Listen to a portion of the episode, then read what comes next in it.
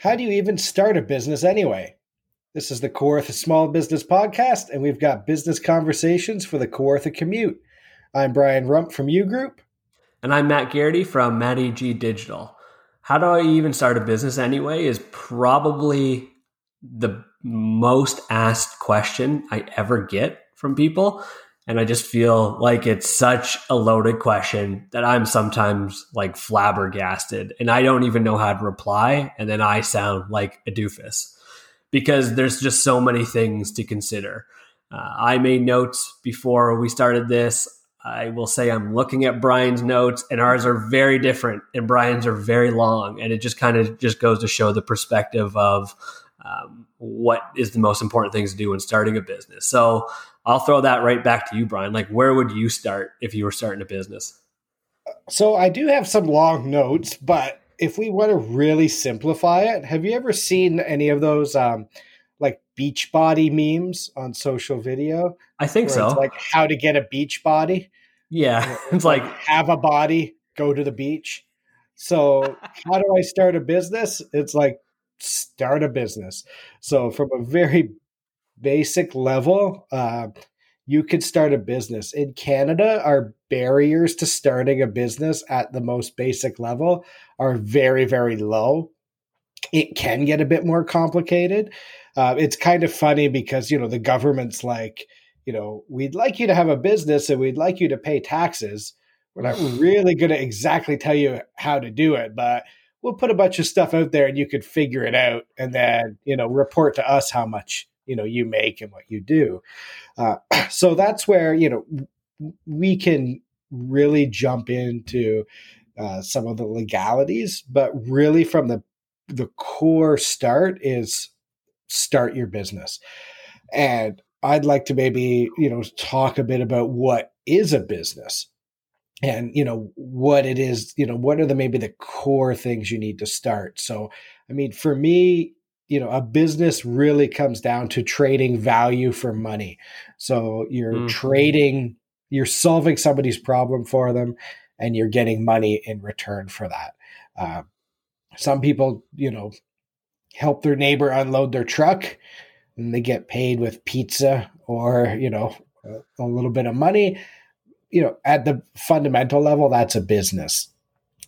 Do you need to necessarily um, do all the other stuff on the list and make it official? Probably not. Um, I think you probably want to early on define, you know, what's a business versus maybe a hobby or right. even a char- charity, right? Uh, I, I use the word charity or subsidy because there's a lot of people who get into a business and they kind of love doing it, but they don't really price it properly and they end up not making money or losing money. Mm-hmm. Uh, doing stuff for people. So that's not really a business either. So I think for, you know, our conversation, we want to talk about a business as something that you want to make a part of your living or all of your living. For sure. And I approach that question always of how do I start my business from a marketing perspective. And, and I think got, that's not the number one spot. So as much as my list is long, marketing like you know you're the marketing guy i have some finance but i think marketing is yeah. top so let's uh, let's hear what you have to say. But within my top five was exactly what you just described. I have written down here like product slash services. You have to determine right away as silly as this sounds what is your business? What are you offering people? What are you trading? What did you say um, commerce for value or value for money. Value for money. That's much simpler than what I did.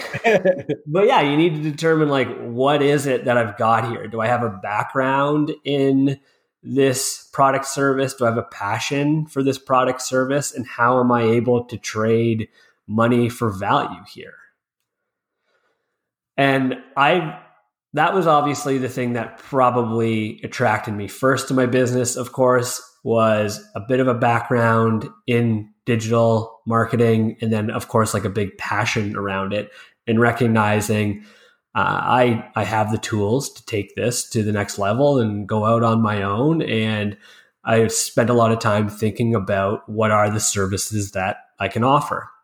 I also think this is something that people might get bogged down in right away, where they might even spend too much time thinking about products and services. So, like, I recognize, okay, I'm going to do digital marketing, but then within digital marketing or internet marketing or whatever you want to refer to it, what am I going to offer? That's what I spent a little bit of time on.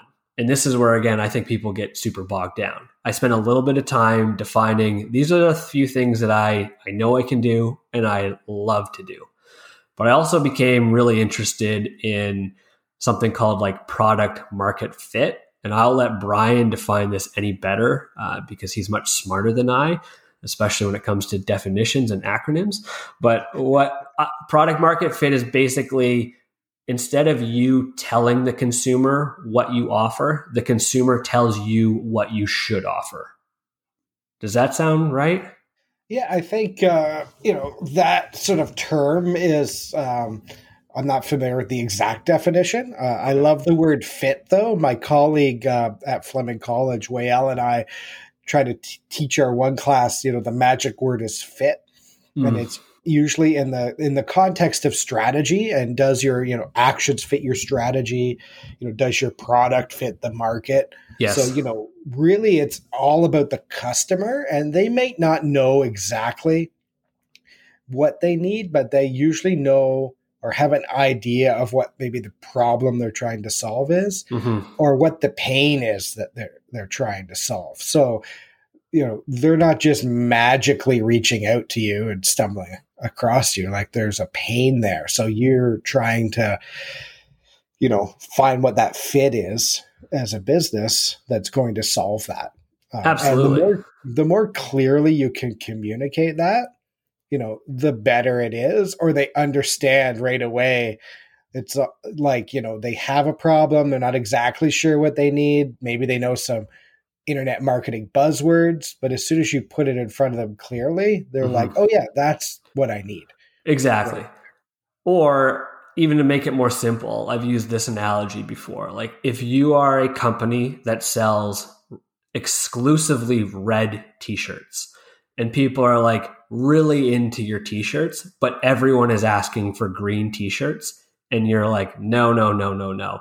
We exclusively sell red t shirts you are not listening to your consumer. You are not adhering to product market fit or whatever. You're not actually listening to what people are demanding and asking of you. And your business is probably ultimately going to fail because you are not honestly able to help the people that are trying to purchase from you. So I spent a lot of time doing that. Um, I had like a couple things out of the gate that I would wanted to focus on and I liked doing but I was very much a yes man when I started my business. And it was a lot of people, hey, do you do this? I was like, yeah, for sure. yeah. I never done it. Um, I kind of let them know, maybe, maybe not. Uh, but I was spent the time learning, training myself on it. it. Took a lot longer, like four to six times longer, if I recall, to do a lot of the work than it does now. Um, but it's all a matter of finding out like what people want to focus on. For instance, I never foresaw myself being so involved in social media marketing of all things. And now that's the thing that people are literally the most interested in. And they come to me for social media marketing. That is what their demand is. And that's where I take it. And that's where what we do now. And um, it was surprising because that was something I thought would be like really small um, from where I came from with a couple different agencies. It's not the biggest driver of a lot of things, but it's just interesting to see like that's where it's almost evolved to. Yeah, yeah, that's interesting. And I think, you know, when you're starting a business, you have to be both open to doing that and doing different things, but also setting your boundaries as well. So you're yeah. not sort of jumping all over the place. But, you know, clearly communicating what it is you're doing, what's the purpose of that business.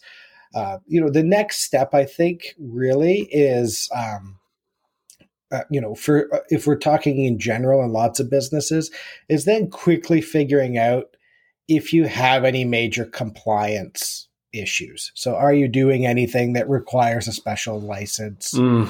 or a health unit? So, if you're like, hey, I want a coffee shop, Like I can't just go open a coffee shop on the street, right? Or, you know, if I have a passion for making ice cream, you know, there's rules for uh, that industry, you know. Thanks, government. Yeah, like I could make ice cream in my restaurant and sell it to you, but I, you know, I can't make it in my restaurant and sell it at a store somewhere different because there's rules for, you know, where that has to be made, how it has to be transported, all of that stuff. So you got to find out yeah what those compliance uh, standards are. Sometimes they're a little bit tricky, but usually there's um, some helpers available. You just have to find the people that will guide you down that path. Uh, it could be somebody in the same industry.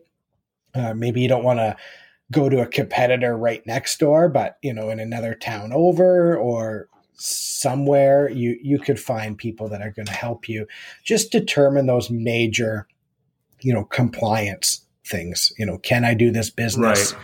or am i going to run into um, big problems do i need a license from the city sure. to do it so digital marketing you don't need a license from the city to do no. it if you wanted to operate a taxi cab you would definitely need a license from the city um, yeah to do it. So, you know, understanding some of that basic stuff.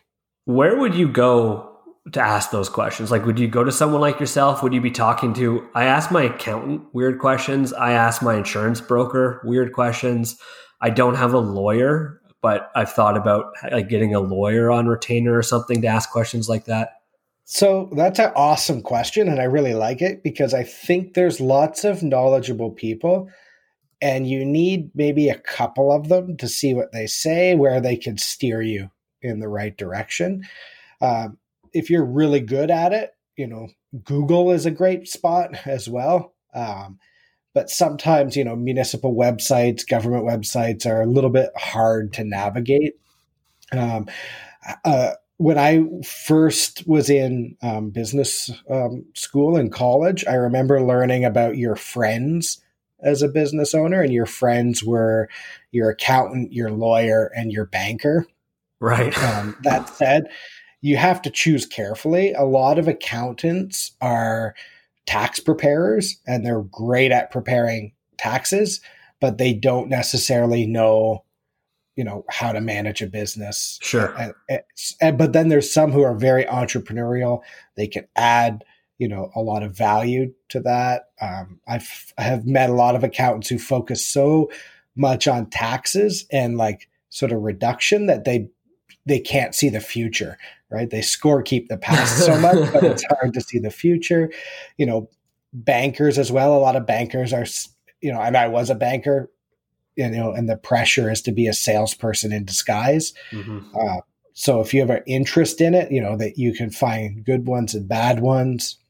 And the same as with lawyers. There's great lawyers who, you know, understand small business and could, you know, help you out, and others who um, maybe aren't, or they really want to sell you, you know, an incorporation package that creates, you know, big fancy shareholder agreements and sure file some intellectual property patents and you know do lots of things that you don't necessarily need to do right away as a startup um, so, you know, be cautious. You're ultimately the one in charge, but ask around, seek help, and usually you'll get pointed in the right direction.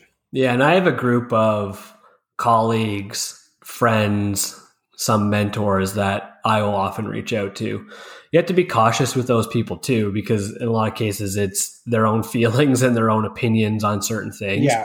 Oh yeah, everyone's you, biased. Yeah, and then you quickly learn within that group, like you do want people that will say no to you, but you also need people that are going to be encouraging you and and holding you up to a certain standard and um, pushing you and motivating you. Like you don't need people that are going to be actually like discouraging or detrimental to your growth, yeah. which is something to like pay very close attention to right away. Although it is nice to have that conversation, and I'm very good at this, where it's like here's why you will fail mm. and then being able to overcome that yeah. so putting it all out here's all the barriers you're going to have. This is going to be sort of tough. If your idea is good and you're willing to go over that, then that's awesome. And then you at least know what to expect. Um, what I find, and having coached a lot of um, business owners, is when things start going bad, there's a lot of times where they'll say, How come nobody told me this? Yeah. Right? And it's like, especially for people who should have known. And that's where, like, I try to be candid as much as I can and put it all out there. And yeah. it's not to be mean or anything. I love small businesses and I love people being successful. But I also really hate watching people sort of burn money. Yeah. Something that ends up closing down. And it really bugs me, you know, when I have those conversations and then two years later someone closes a business and they've lost, you know, a hundred grand or some insane amount of money. Uh, like I feel physically ill. so it's good to it's good to get you know that um, type of information, but at the core level, start your business. Uh, yep. Especially if it doesn't cost a lot to get going, or you can walk away fast. If you fall on your face and you can go get another job right away, you know you might as well start yeah. your business. If you need a lot of capital, uh, for example, I've Re- seen a lot of people start like you know businesses with heavy equipment and right out of the gate they've got you know 80 grand loan that's a couple grand a month payments yikes so that that's where you need to spend a little bit of time to really you know put a few more ducks in order um, a couple sort of just some quick hits things to think about um, think about registering your name. That's a big one that people aren't sure about. You know, if it's a quick, simple business, you know, you're Matty G from Matty G Digital. Um, you know, you register that name as a sole proprietor, so you can accept a check as Matty G Digital. Uh, when I was at the bank, people would come in with checks for, say, Matty G Digital. And just because you call yourself that doesn't mean that's who you are. Uh, so make sure if you're you, know if you're going to go by a name, register it. If you're not, just accept you know personal checks. You can do activity that way.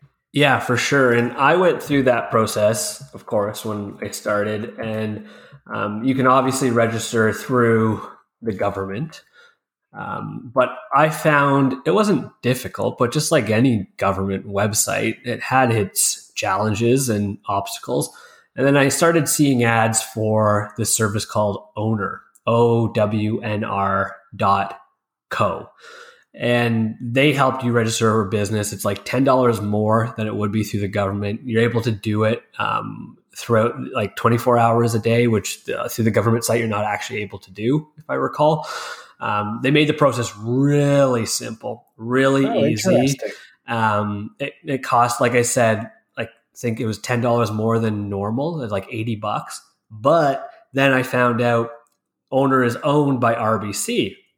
Um, I'm not affiliated with RBC at all, but I will shout them out. And what they said is if you go into an RBC three months within three months of opening or registering your business on Ownr and open a completely free business account, free to open, free monthly, they give you the 80 bucks back. So like oh, I registered my business. It was a lot easier to do. And it ended up being completely free. And then I ended up getting this RBC business account that I used for all my expenses. Um, they threw a credit card at me. Like I walked right in there, which is maybe a conversation for a different day, but they basically just threw credit at me. uh, it was like, it was a cool experience. And like, I've been with another bank my entire life, and this is kind of felt like a traitor going in there, but I, I thought it was a great service and like really easy for people to use. That's awesome. Sounds like Ownr owes us a lunch or yeah. uh, sponsorship money. That's a really good point because I haven't heard that and haven't went through that experience. Um, and, and, you know, be I would say usually be cautious for those types of businesses, but you know that sounds like a good uh, and it's a reasonable fee as well because mm-hmm. again a lot of the government websites aren't really that complicated mm-hmm. but if you're not used to doing it then you like don't understand what the questions mean so like yes i can i've and i've done this with several small business owners where i will just they'll come and we'll walk through it together um, as part of helping them open the business but that sounds like a great uh, great service for sure uh, so yeah, register your name. That's kind of the simplest thing you do. You figure out if you need permits. Uh, a lot of common questions too is like, do I need to charge HST? Mm. Um, the quick answer that I always give, again, if you plan to make a living out of this business, yeah, register for HST. Again, it's fairly simple. It's a website. Start charging it right from the start and that way you don't have to have the awkward conversation with your client about hey i forgot to charge you hst can you please um, you know pay me for it or what they see as like a price increase uh, that said if your business is a hobby and you're under a certain uh, revenue threshold you don't necessarily uh, need to do that but i just to me it's cleaner if you do it from the start yeah, I super agree with you. I didn't want to have to deal with any messes down the road. So I applied for HST, if not the first day of my business, the first week. Funny, they make that a lot easier to apply for and figure oh, out yeah. than registering your business. Um, but you do not need to submit HST until you make 30 grand in a year, but you can voluntarily start paying toward it. And that's what I did. I recommend it because, like you said, Brian, all of a sudden, uh, however quickly your business scales and grows, like you could be uh, giving a price increase to your clients three months, six months, 12 months from now. And yes, it's HST, and a lot of them will understand like they're going to get that back. However, if it is a B2B, but if yeah. you're, I've, I've been a customer at a place before and it's like, uh, you know, you pay your fee, you get used to it, and all of a sudden it's like, oh, hey, by the way, we have to start charging HST now. So, you know, yeah. everyone sees that as a price increase. For sure. Even though technically it's not, we're just charging you tax now. In reality, it is because it's how our, our brains work. Yeah, for sure. So, um, I feel like we're running out of time for this Kawartha commute and I do have a lot more points, so maybe like okay. I can like quickly hit on them, and we yeah, can always let's, uh, yeah do some quick hits on those. So from again like a marketing perspective, once you've figured out your products and services and what you're going to sell, uh, now is when you can start to work on your website. And we can have this conversation honestly in another podcast too, because people yeah, like, well, we can definitely do that. Yeah, there'll be like people are like, well, do I need a website? Uh, no, you don't need a website, but you are completely tying your hands down the road from a marketing and growth perspective if you don't have a website. Um, from there, I always now think about two things that people will not always consider to be marketing, but your elevator pitch and your business card. So you start your business, you know what you're going to sell, you know a little bit about it because you put your website together. Now you're in the grocery line or the coffee line, and people you, you start chatting with someone that you know or you don't know and you tell them hey i own this business and they're like oh cool what's your business about? And you're like blah blah blah, blah and you fumble with it. You yeah. look like a doofus.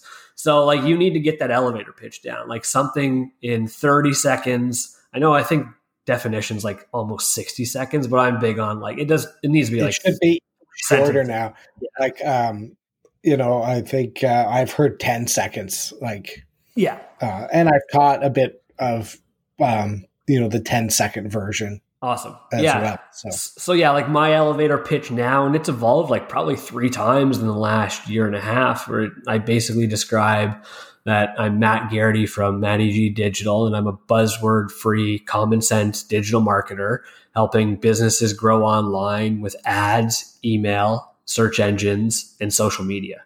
And that's it it kind of wraps it all up, makes sense to people, and you want to be able to quickly explain what your business does. Awesome. I like that. Yeah, and, website's good. And then, of course, is like your business card, and people don't think about that as marketing piece. But also now you've had that conversation with people, and they're like, well, tell me you're legit. Leave me some sort yeah. of information.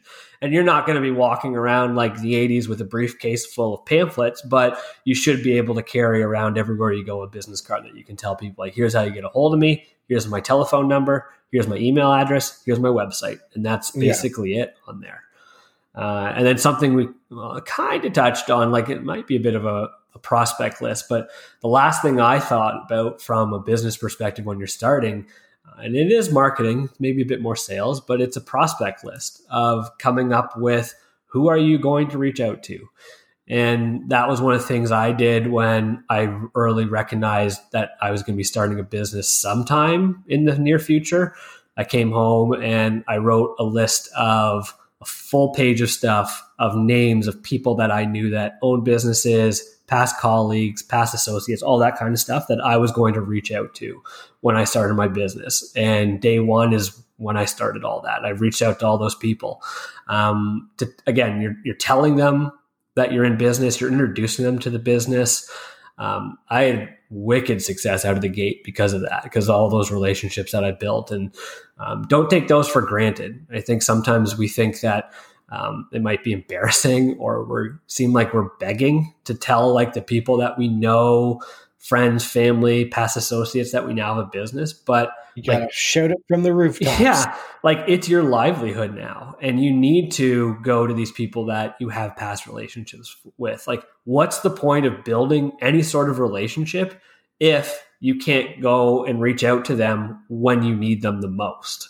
Oh, definitely. So I think that's incredibly important from um, like a starting a business perspective, and those five might not be as complicated or confusing as like a most people might think of like you said like there's a there's a hundred thousand things to think about when you yeah, start there's a million. Yeah. Or yeah there's just a lot of decisions. You know as you get further down it and you know we'll talk you know we've talked about some of them we'll talk about more.